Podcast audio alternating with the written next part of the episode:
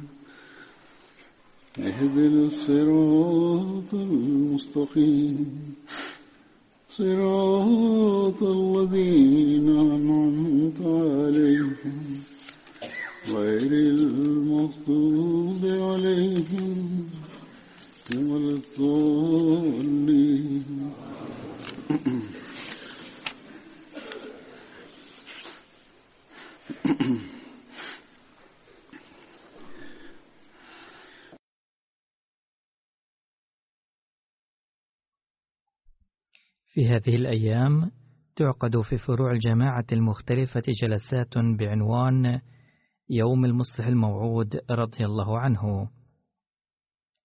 أي حول النبوءة التي أخبر الله تعالى فيها المسيح الموعود عليه السلام بولادة الابن الموعود وقال أنه سيهب له صفات معينة.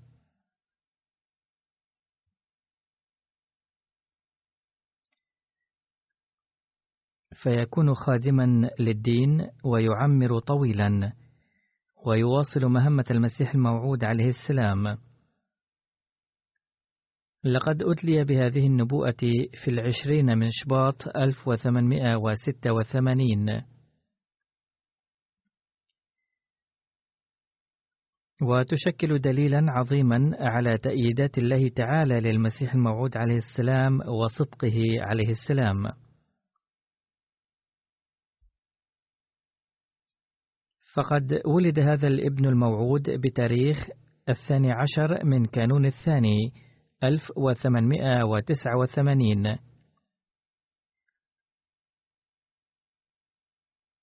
خلال المدة المذكورة في النبوءة وسمي ميرزا بشير الدين محمود أحمد وقد ألبسه الله حلة الخلافة بعد وفاة سيدنا الخليفة الأول للمسيح الموعود عليه السلام. والآن سوف أسرد لكم بعض الوقائع من حياة سيدنا المصلح الموعود رضي الله عنه. كما سأتحدث عن كونه هو المصداق لهذه النبوءة. ولكن قبل ذلك سأتحدث قليلا وبكلمات المسيح الموعود عليه السلام عن أهمية النبوءة وصدقها.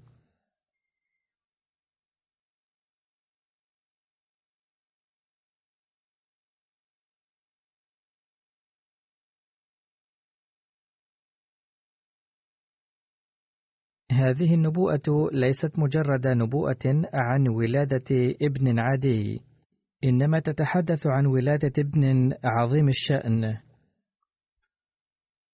قدر أن يحدث بمجيئه انقلاب عظيم. وسأذكر لكم الآن كما قلت ما رد به المسيح الموعود عليه السلام على المعارضين بهذا الشأن. وذلك بكلماته هو عليه السلام لأنها جديرة بالمطالعة بوجه خاص. يقول عليه السلام: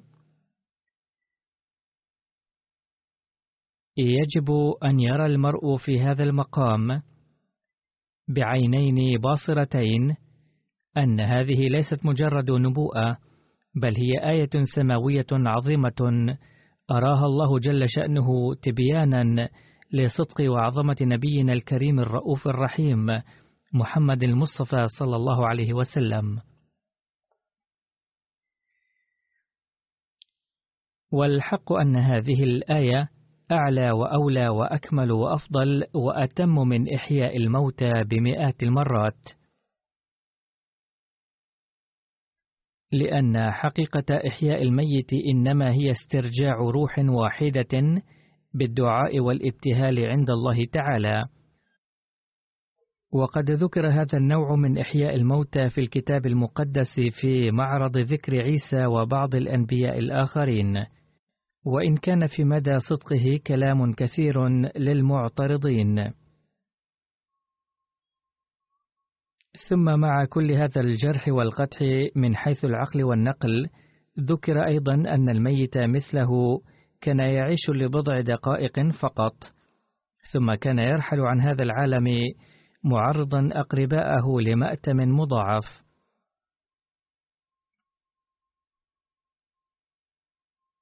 لم تستفد الدنيا من مجيئه إليها ولم يرتح هو بحد ذاته ولم ينل أقاربه سعادة حقيقية.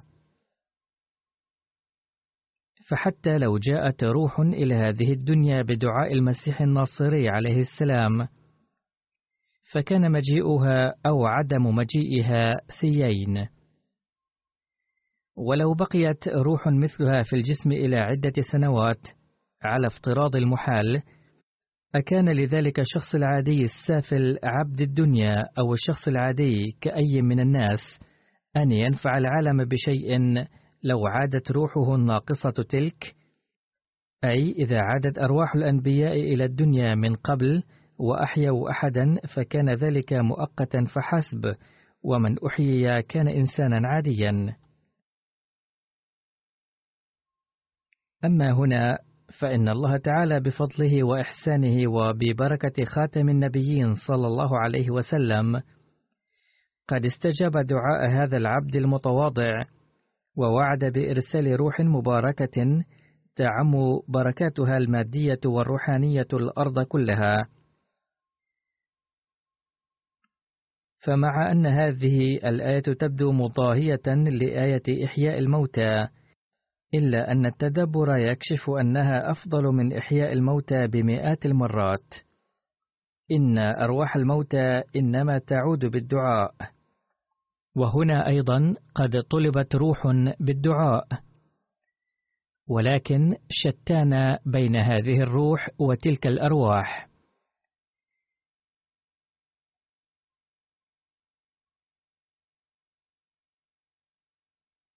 إن المرتدين المستورين بين المسلمين لا يفرحون لرؤية ظهور معجزات النبي صلى الله عليه وسلم، بل يتألمون لحدوث ذلك كثيرا.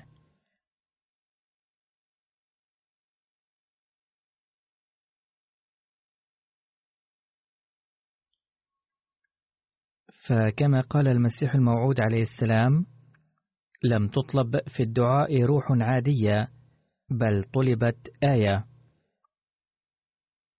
واستجابة للدعاء أخبر الله تعالى بولادة ابن ذي صفات غير عادية منها أن ذلك الابن العظيم سيعمر طويلا وسيكون ذكيا وفطينا بشكل خارق وسيتبارك منه أقوام وسيكون صاحب الجاه والجلال والعظمة ويملأ بالعلوم الظاهرية والباطنية وسيعطى فهما عميقا لكلام الله القرآن الكريم.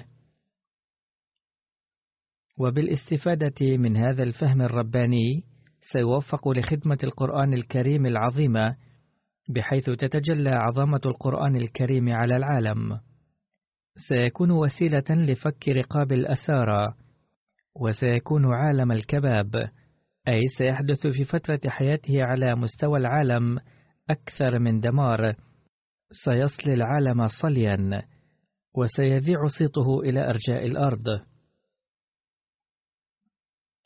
فنرى أنه قد حدث دمار شامل على مستوى العالم في زمن المصلح الموعود رضي الله عنه بصورة الحروب. إذ قد اندلعت حربان عالميتان إلى جانب آفات أخرى. وفيما يتعلق بالذيوع صيته إلى أرجاء الأرض فقد أسس هذا الابن الموعود في حياته مراكز تبشيرية للجماعة. وبتبليغه دعوة الإسلام إلى مختلف البلاد ذاع صيته إلى أرجاء المعمورة. فنرى من منطلق هذه النبوءة أن سلسلة تبليغ الدعوة لا تزال جارية إلى يومنا هذا. والآن سأقدم بعض الأحداث من وقائع حياة سيدنا المصلح الموعود رضي الله عنه.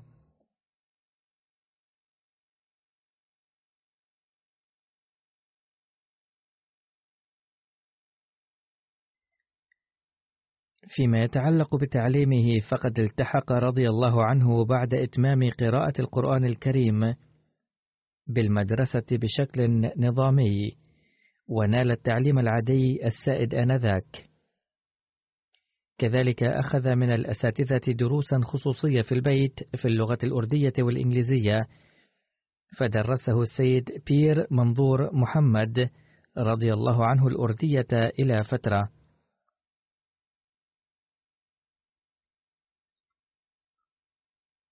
فكان بير منظور محمد ضمن الأساتذة الذين عينوا لتدريسه في البيت. ثم علمه المولوي شير علي رضي الله عنه الإنجليزية لبعض الوقت.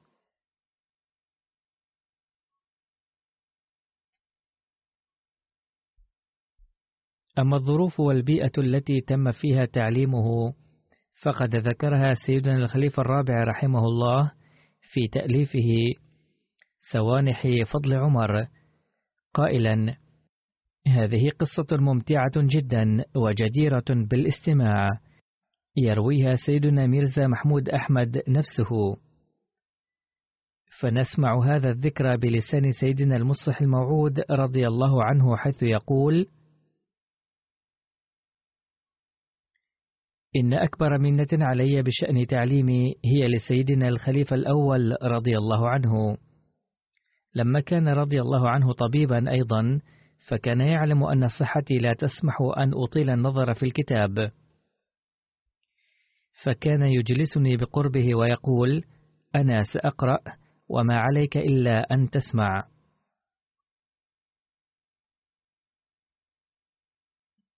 وكان السبب وراء ذلك أن عيني كانتا قد أصيبتا بالرمد الشديد في الصغر. وظلتا تؤلمانني إلى ثلاث أو أربع سنين متواصلة. وكان المرض شديدا حتى قال الأطباء أني سأفقد البصر. عندها بدأ المسيح الموعود عليه السلام بدعاء خاص والصيام لأجل استعادة صحتي. لا أذكر بالضبط كم يوما صام عليه السلام لعله صام إلى ثلاثة أو سبعة أيام. ولم يلبث عليه السلام أن أنهى آخر أيام صومه ووضع شيئا في فمه إلا وفتحت عيني فجأة وقلت لقد بدأت أرى.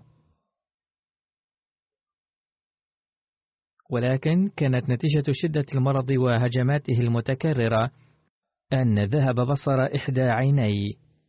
وهي عين اليسرى. أستطيع أن أرى الطريق ولكن لا أستطيع قراءة كتاب.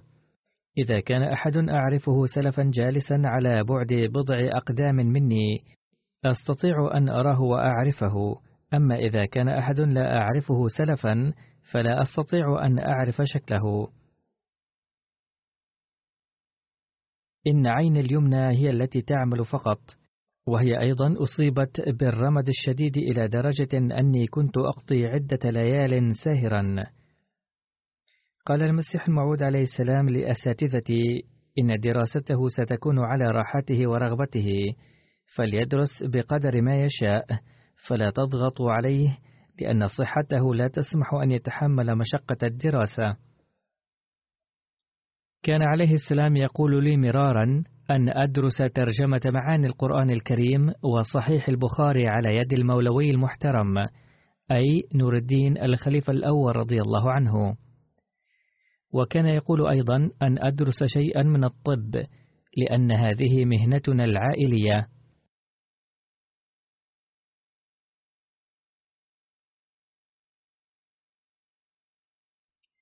كان الأستاذ فقير الله يدرسنا الحساب في المدرسة. وكان يحل المسائل على السبورة ليفهم الطلاب جيدا. ولكني ما كنت أستطيع أن أراها لاعتلال بصري ولأنه ما كان ليسعفني في الرؤيا إلا بعد موضع السبورة وأضف إلى ذلك أنني ما كنت قادرا على إطالة النظر إلى السبورة لأن عيني كانت تتعب سريعا. لذا كنت أرى الجلوس في الصف أمرا لا طائل منه فكنت أحضر أحيانا وأغيب أحيانا. ذات مرة شكاني الأستاذ فقير الله إلى المسيح الموعود عليه السلام وقال إنه لا يدرس شيئا وقلما يحضر المدرسة. أذكر أنه عندما شكاني الأستاذ فقير الله إلى المسيح الموعود عليه السلام اختبأت خائفا وواضعا في الحسبان أن المسيح الموعود عليه السلام قد يسخط علي كثيرا. ولكن عندما سمع المسيح الموعود عليه السلام كلام الأستاذ قال له أشكرك كثيرا على اهتمامك بالولد وقد سررت بسماع كلامك أنه يحضر المدرسة أحيانا. هذا جيد أنه يحضرها أحيانا لأنني أرى أن صحته لا تسمح له بالدراسة.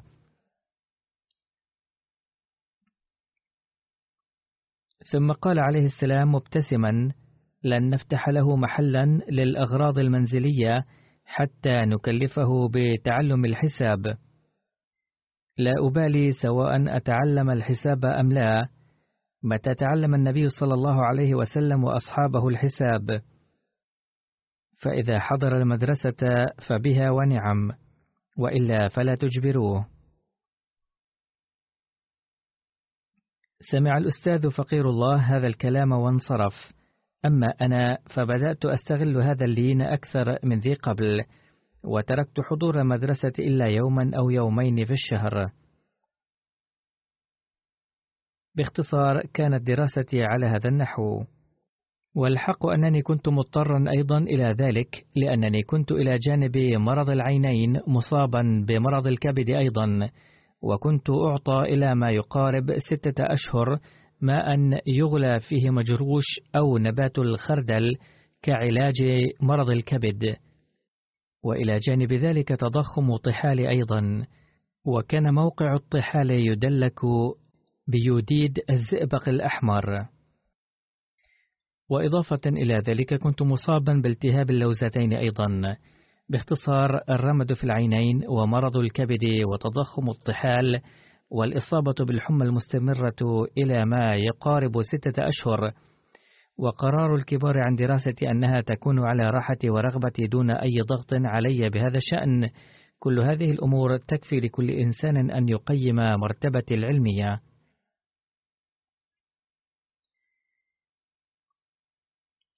يقول ذات يوم اختبرني جدي حضرة مير ناصر نواب رضي الله عنه في اللغة الأردية.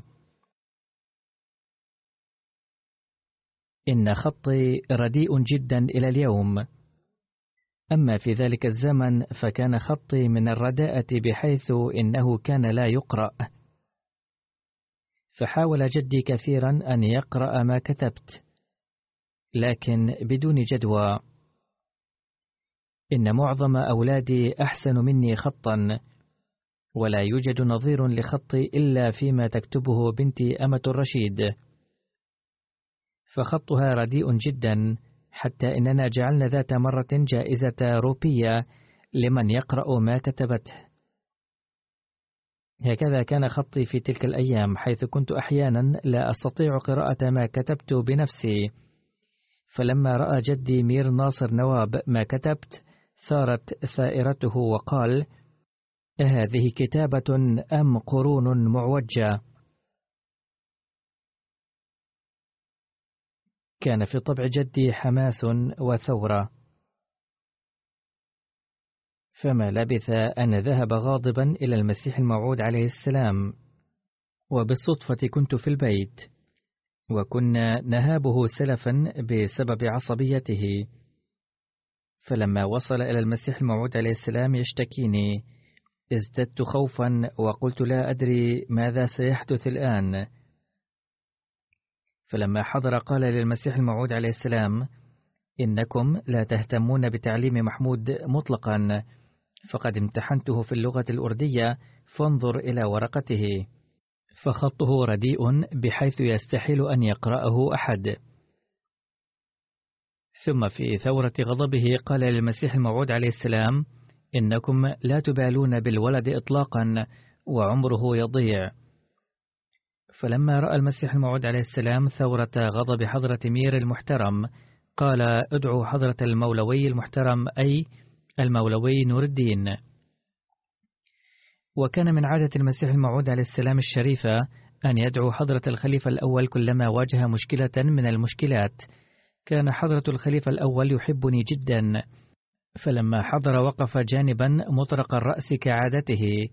فقال له المسيح الموعود عليه السلام حضرة المولوي المحترم لقد دعوتك لأن مير المحترم يقول إن كتابة محمود غير مقروءة فرأيي أن يختبر في ذلك. وحمل المسيح الموعود عليه السلام القلم وكتب عبارة من ثلاثة أسطر تقريبا. وناولني إياها وقال انسخها الآن. يقول حضرة المصلح الموعود رضي الله عنه كان هذا هو الاختبار الذي اختبرني به المسيح الموعود عليه السلام. فكتبت العبارة بمنتهى الحيطة والتركيز. فأولا لم تكن العبارة طويلة. وثانيا ما كان علي إلا أن أنسخها فقط. والنسخ سهل جدا لأن الأصل أمامك. ثم إنني كتبتها على مهل وكتبت الألف والباء وغيرهما بحيطة كبيرة.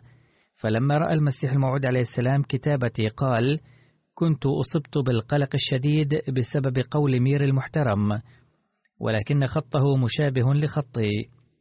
وكان حضرة الخليفة الأول مستعدا سلفا للثناء عليه فقال على الفور سيدي إن مير المحترم ثائر بدون داع وإلا فإن خطه جيد جدا.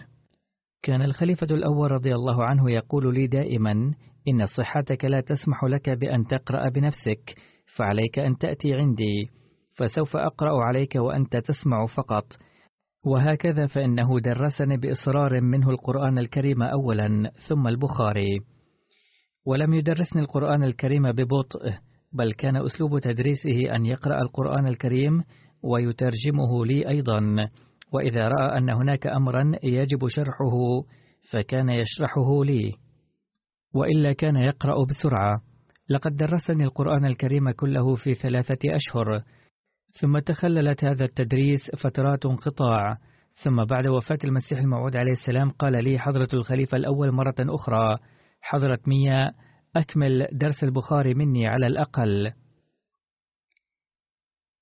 ذلك أنني كنت أخبرته أن المسيح الموعود عليه السلام كان يقول لي أن علي أن أكمل درس القرآن الكريم والبخاري على يد المولوي المحترم أي الخليفة الأول. ولذلك كنت بدأت في حياة المسيح الموعود عليه السلام قراءة القرآن الكريم والبخاري على يد الخليفة الأول وإن تخللت هذه الدراسة فترات انقطاع أيضا. كما بدأت دراسة الطب أيضا على يده بناء على أمر من حضرة المسيح الموعود عليه السلام. لقد بدأت أنا وسيد مير محمد إسحاق المحترم في تلقي دروس الطب من حضرته في يوم واحد. ويتابع حضرة المصلح الموعود ويقول هناك طرفة للسيد مير محمد إسحاق بهذا الصدد اشتهرت في بيتنا كثيرا. ذلك أنه بعد تلقينا درس الطب قال مير محمد إسحاق لوالدته أيقظيني يا أمي في الصباح الباكر لأن حضرة المولوي الخليفة الأول يحضر في محله متأخرا. وسوف أذهب أنا إلى محله مبكرا لكي أصف للمرضى الوصفات الطبية مع أنه لم يدرس الطب إلا ليوم واحد فقط. باختصار درست على يد الخليفة الأول الطب وتفسير القرآن الكريم. لقد أنهى درس تفسير القرآن الكريم في غضون شهرين فقط. كان يجلسني إلى جواره ويقرأ علي ترجمة نصف الجزء حينا أو كل الجزء حينا آخر. كما كان يفسر بعض الآيات أحيانا وأنهى تدريس البخاري في غضون شهرين أو ثلاثة. وذات مرة حضرت درسا للقرآن الكريم لحضرة الخليفة الأول رضي الله عنه في رمضان أكمل فيه ترجمة وتفسير القرآن كله. كما اتفق لي أن قرأت على يده بعض الكتيبات العربية أيضا. باختصار هذا هو مبلغ علمي في الظاهر لكن في تلك الأيام التي كنت أخوض فيها هذه الدراسة أراني الله تعالى رؤيا. هذه الرؤيا بشرت المصلح الموعود بالترقي في العلم والمعرفة فهذا هو مبلغ علم هذا الابن في ظاهر الأمر. وهذه هي الظروف التي تلقى فيها العلم ولكن خطبه وكتبه وتفسيره للقرآن الكريم شواهد على أن الله تعالى هو الذي قام بتعليمه. وهذا برهان عظيم على صدق النبوءة المتعلقة بالابن الموعود. ألقى حضرته رضي الله عنه أول خطاب أمام الناس في الجسد السنوية التي عقدت في حياة المسيح الموعود عليه السلام في عام 1906 ويمكن تقدير ما تركه هذا الخطاب في الناس من أثر وما احتواه من علم ومعرفة مما كتبه الصحابي الجليل للمسيح الموعود عليه السلام. والشاعر المجيد حضرة قاضي محمد ظهور الدين أكمل رضي الله عنه حيث قال قام النجم الساطع من برج النبوة والجوهر اللامع من أوج الرسالة محمود. سلمه الله ليخطب حول موضوع الشرك. فظللت أسمع لخطابه بإنصات تام. ماذا أقول عن خطابه؟ كان سيلا من الفصاحة يتدفق بكل قوة. حقا. إن نضج أفكاره في هذا السن الصغيرة ليس أقل من معجزة. وعندي أن هذا أيضا آية من آيات صدق المسيح الموعود عليه السلام ودليل ساطع على مدى كمال تربية المسيح الموعود عليه السلام. لقد تناول الخطيب موضوع الكمالات الروحانية بشكل مدهش. إنما تحلى به المصلح الموعود من نشاط وحماس ديني ونمو عقلي وروحاني كان يؤكد أنه هو الذي سيكون مصداقا لما ورد في النبوءة بأنه سينمو سريعا. وكان المسيح الموعود عليه السلام نفسه يلمس في هذا الابن هذا الحماس الديني حيث قال ذات مرة يوجد في مية محمود حماس ديني شديد يجعلني أدعو له بوجه خاص في بعض الأوقات.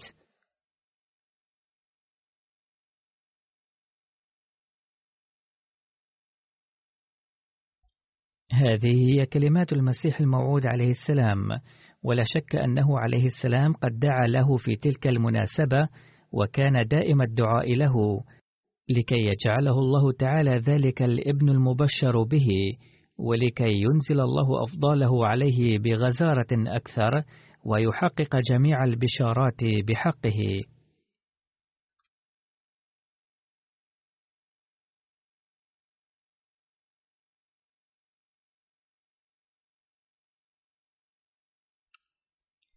لقد كتب حضرة الخليفة الرابع ميرزا طاهر أحمد سيرة للمصلح الموعود بعد وفاته. قال فيها في بداية عهد الخليفة الأول كان عمر صاحب زاد المحترم تسعة عشر عاما وعند وفاة الخليفة الأول رضي الله عنه كان قد دخل في السادسة والعشرين من عمره.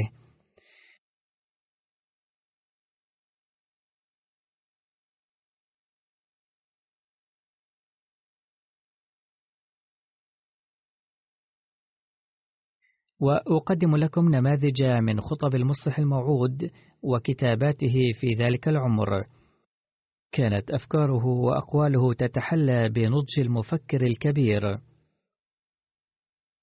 انطوت كلماته على تأثير وجاذبية وإخلاص ولوعة. كان كلامه بريئا من التصنع وكانت كتاباته منزهة عن التكلف. كان خطابه يتسم بسرعة طبيعية وكانت كتاباته تشبه في سلاستها نهرا يجري. وكلاهما كان مليئا بعلوم القرآن وماء العرفان يرويان العقل والقلب معا. وبعد وفاة المسيح الموعود عليه السلام ألقى حضرة المصلح الموعود أول خطاب وهو في التاسعة من عمره. وقد حكى عن هذا الخطاب العالم الفذ والرجل الرباني العظيم حضرة المولوي شير علي رضي الله عنه فقال هناك أمر آخر أود ذكره في هذا المقال وهو الخطاب الأول الذي ألقاه حضرة الخليفة الثاني رضي الله عنه في أول جلسة سنوية بعد وفاة المسيح الموعود عليه السلام. عقدت هذه الجلسة في فناء المدرسة الأحمدية، وكان حضرة الخليفة الأول رضي الله عنه جالسا إلى يمين الخطيب على المنصة التي كانت تواجه الشمال. هناك أمران جديران بالذكر عن هذا الخطاب. أولهما هو الأمر العجيب بأن صوت حضرته وأدائه ولهجته وأسلوب خطابه كلها كانت تشبه صوت وأداء المسيح الموعود عليه السلام مشابهة تامة بحيث إنها أحيت في قلوب المستمعين ذكر المسيح الموعود عليه السلام الذي كان قد فارقهم قبل فترة وجيزة. لقد فاضت أعين كثير منهم بالدموع وكنت واحدا منهم. إذ كان صوت المسيح الموعود عليه السلام يصلهم عندها عبر شفتي ابنه الموعود كما يصل إلى مسامع المرء صوت إنسان غائب عن الأنظار عبر الغراموفون. ولو جاز القول أن روح إنسان تحل بإنسان آخر فيمكننا القول أن روح المسيح الموعود عليه السلام حلت في الخطيب في تلك اللحظات معلنة أن هذا هو ابن الحبيب الذي أعطي كآية رحمة. والذي قيل فيه أنه سيكون نظيرك في الحسن والإحسان. والأمر الثاني الجدير بالذكر في هذا الخطاب أنه لما انتهى هذا الخطاب علق حضرة الخليفة الأول رضي الله عنه الذي قضى عمره كله في تدبر القرآن الكريم والذي كان القرآن غذاء روحه وقال إن مية محمود قد بين لآيات كثيرة تفسيرا جديدا بالنسبة لي أيضا.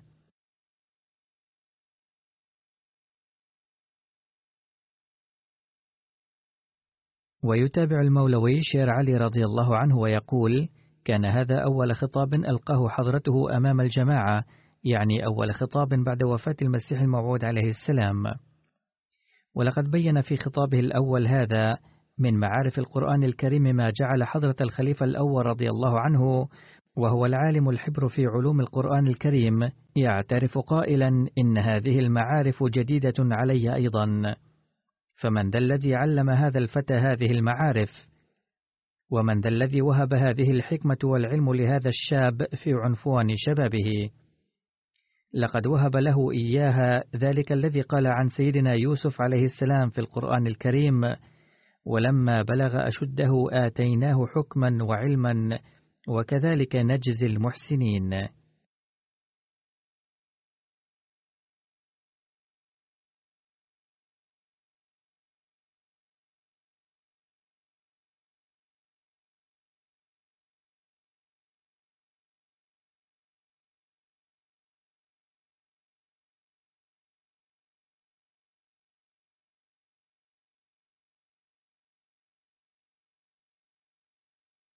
لم يبين الأمور الحكيمة العامة بل بين معارف القرآن الغريبة.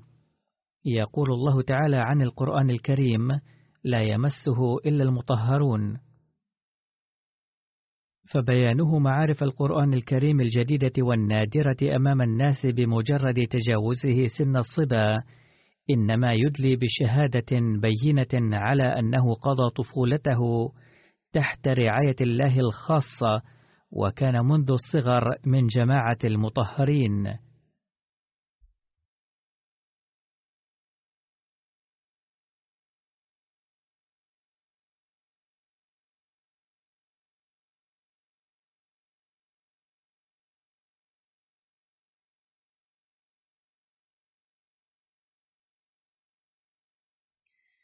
أبدى صحفي غير أحمدي السيد محمد أسلم انطباعاته عن سيرة حضرته.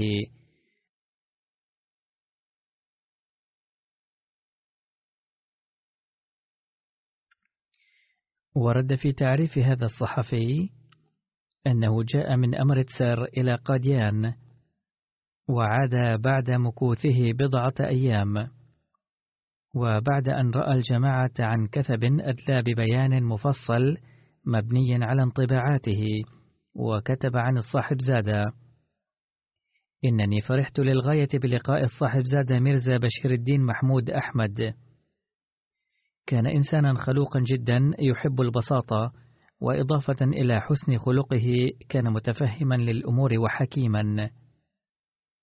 إضافة إلى أمور أخرى كان الرأي الذي أبداه الصاحب زاد أثناء الحديث بيني وبينه حول مستقبل الهند بناء على تاريخ الأمم الخالية كان يحمل في طياته زوايا الحكمة العظيمة.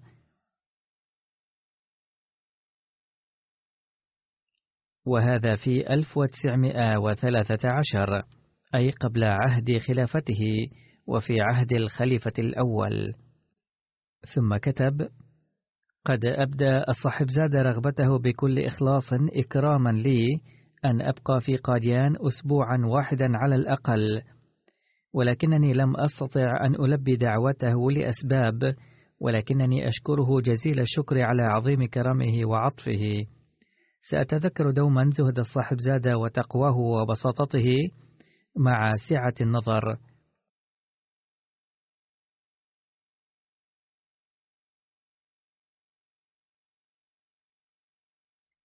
ماذا كان مستوى عبادته منذ الصغر؟ ذكر ذلك حضرة المفتي محمد صادق الذي هو من أساتذته في الصغر فقال مبديا انطباعاته بايعت المسيح الموعود عليه السلام في أواخر 1890 ومنذ ذلك الحين بقيت أتردد عليه دوما وأرى حضرة ميرزا بشير الدين محمود أحمد منذ صغره. وكيف كان من صفاته الحياء والنبل والصدق والرغبة في الدين؟ وكان مهتما بمهام المسيح الموعود عليه السلام الدينية منذ الصغر. وكان في أكثر الأحيان يذهب إلى المسجد الجامع مع المسيح الموعود عليه السلام للصلوات ويستمع إلى الخطبة. قال أتذكر أنه حين كان عمره عشر سنوات تقريبا كان واقفا مع المسيح الموعود عليه السلام في الصلاة ثم كان يبكي في السجود وكان بطبيعته على صلة الحب الخاص بالله تعالى وبرسله منذ الصغر.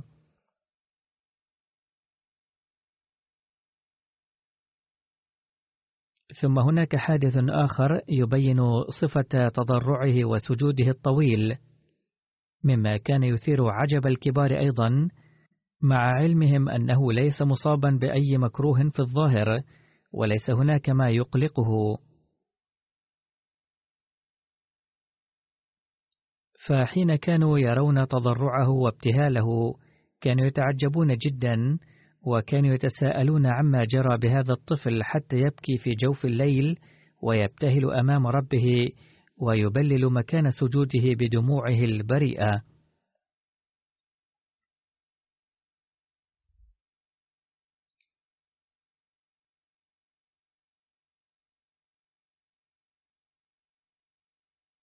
كتب الخليفة الرابع رحمه الله تعالى في سوانح فضل عمر. هذا الاستغراب نشأ في قلب شيخ غلام أحمد واعظ المحترم أيضا الذي كان حديث العهد بالإسلام وكان أسلم على يد المسيح الموعود عليه السلام وازداد إخلاصا وإيمانا حتى أصبح عابدا زاهدا ومن أصحاب الكشوف والإلهامات. مرة أردت أن أقضي الليلة في المسجد المبارك وأسأل ربي في العزلة ما أشاء. قال: حين وصلت المسجد رأيت شخصا ساجدا ويدعو بحرقة. لم أستطع أن أصلي بسبب حرقته وتأثرت بدعائه، وانشغلت أنا أيضا بالدعاء، فدعوت أن يا رب أعط هذا الشخص ما يسألك. تعبت وأنا واقف أترقب أن يرفع هذا الشخص رأسه لأعرف من هو. قال لا أعرف منذ متى كان قد جاء قبلي ولكن حين رفع رأسه عرفت أنه ميا محمود أحمد.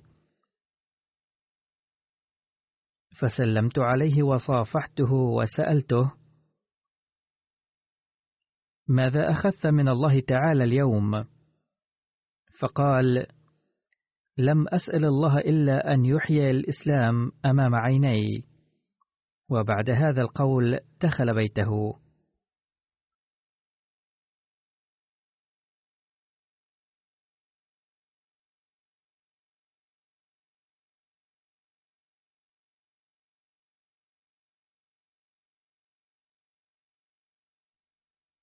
هذه الرغبة العارمة لإحياء الإسلام التي كانت في قلبه منذ نعومة أظافره بدأت تثمر في حداثة سنه إذ ألبسه الله تعالى رداء الخلافة في زمن شبابه.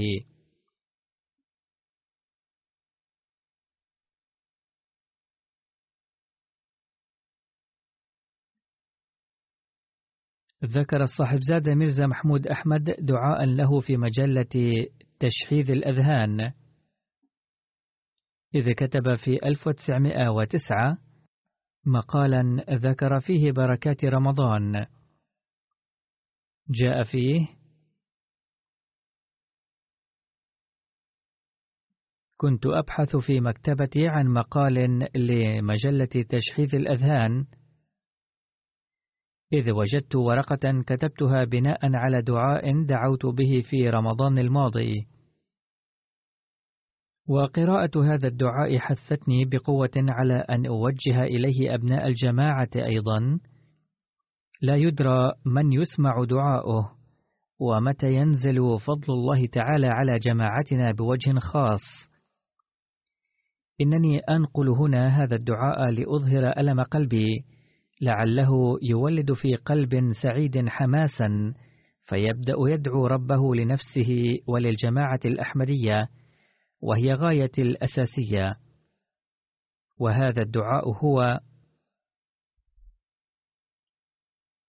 يا مالكي وإلهي القادر ومولاي الحبيب وهادي ويا خالق الأرض والسماء يا من يتصرف في الماء والهواء يا رب الذي أرسل لهداية العالم مئات الآلاف من الهداة وملايين الآئمة من آدم إلى عيسى. يا أيها العلي الكبير الذي بعث رسولا عظيما مثل محمد صلى الله عليه وسلم. ويا أيها الرحمن الذي خلق هاديا مثل المسيح في خدام النبي صلى الله عليه وسلم. يا خالق النور وماحي الظلمات. أمامك وأمامك فقط يخضع عبد ذليل مثلي ويسأل بكل تواضع أن تسمع دعائي وتقبله لأن وعودك هي التي شجعتني على أن أقول شيئا أمامك. لم أكن شيئا فخلقتني. كنت في طي العدم فأخرجتني إلى الوجود وخلقت العناصر الأربعة من أجلي. وخلقت البشر لرعايتي حين لم أكن أقدر حتى على بيان حاجاتي. وسخرت لي أناسا كانوا يقلقون لأجلي تلقائيا. ثم رقيتني ووسعت رزقي. يا روحي نعم يا روحي. قد أمرت آدم ليكون أبي وجعلت حواء أمي. وأمرت عبدا من عبادك. كان وجيها لديك ليشفع عندك لجاهل وغر وقليل الفهم مثلي وليسترحم من أجلي كنت مذنبا فسترتني وكنت مخطئا فغفرت لي وكنت معي في كل ألم وحزن كلما حلت بي مصيبة أعنتني وكلما كدت أضل أمسكت بيدي وعفوت عني رغم خطئي واقتربت مني رغم ابتعادي. كنت غافلا عن اسمك ولكنك ذكرتني. قد أريت يد قدرتك ونصرتني في مناسبات لا يمكن أن يساعد فيها الوالدان والأقربون والأصدقاء والمواسون. ولما حزنت أسعدتني ولما اكتأب خاطري أفرحتني ولما بكيت أبهجتني. قد يكون هناك من يتقلب في الفراق. أما أنا فقد أريتني وجهك بنفسك وقد وعدتني وحققت وعودك ولم يحدث قط أنك قصرت في تحقيق وعودك. أما أنا فوعدتك وأخلفت وعودي ولكنك لم تؤاخذ بذلك قط. لا أرى شخصا أكثر ذنبا مني. ولا أعرف أحدا من المذنبين أشفقت عليه أكثر مني. لا يمكن تصور شفيق مثلك. لما تضرعت على عتبتك وابتهلت سمعت دعائي وتقبلته. لم أعلم أنك رددت دعائي في حالة الاضطرار قط. يا رب إنني أخر في حضرتك وأسجد بغاية الألم القلبي والحرقة الصادقة وألتمس منك أن تسمع دعائي وتدركني. يا أيها القدوس إن قومي هالكون فأنقذهم من الهلاك. إن كانوا يسمون أحمديين فما لي ولهم ما لم تكن قلوبهم وصدورهم صافية.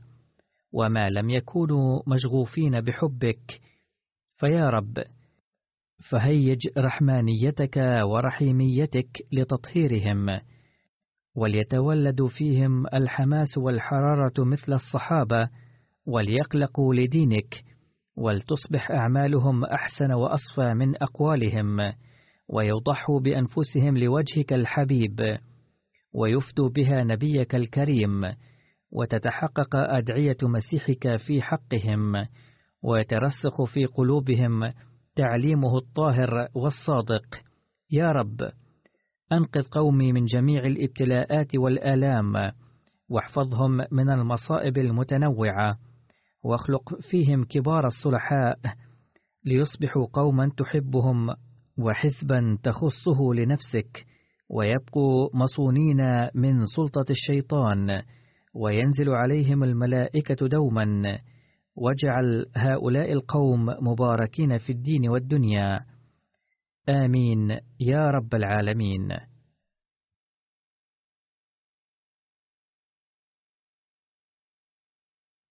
هذا الدعاء لحضرة ميرزا بشير الدين محمود أحمد كان في 1909 في عهد الخليفة الأول رضي الله عنه حين كان عمره عشرين سنة فقط حينها أيضا كان في قلبه ألم للدين والقوم. أنزل الله تعالى آلاف البركات على روحه التي انتقلت إلى رحمة الله بعد أن بذلت الجهد ليل نهار لنشر دين النبي صلى الله عليه وسلم ولتحقيق هدف خادمه الصادق المسيح الموعود والمهدي المعهود عليه السلام. وبعد الإيفاء بعهده وفقنا الله تعالى لنفهم دعاءه المملوء بالألم وندعو به. ونحقق الهدف من كوننا أحمديين.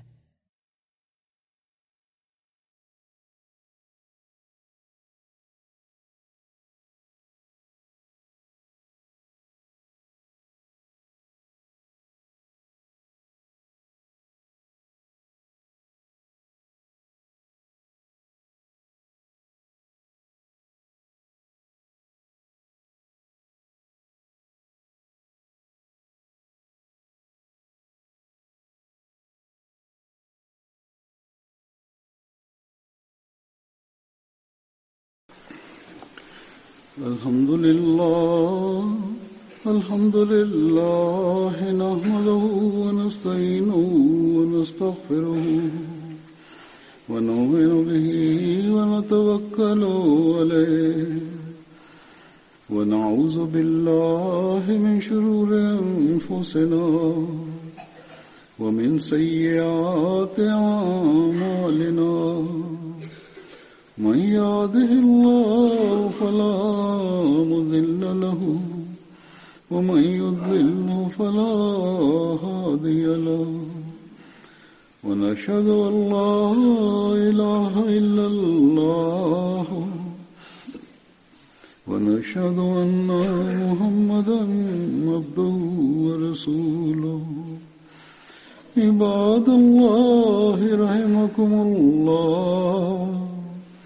إن الله يأمر بالعدل واللسان وإيتاء ذي القربى وينهى عن الفحشاء والمنكر والبغي يعظكم لعلكم تذكرون اذكروا الله يذكركم وادعوه يستجب لكم ولذكر الله أكبر.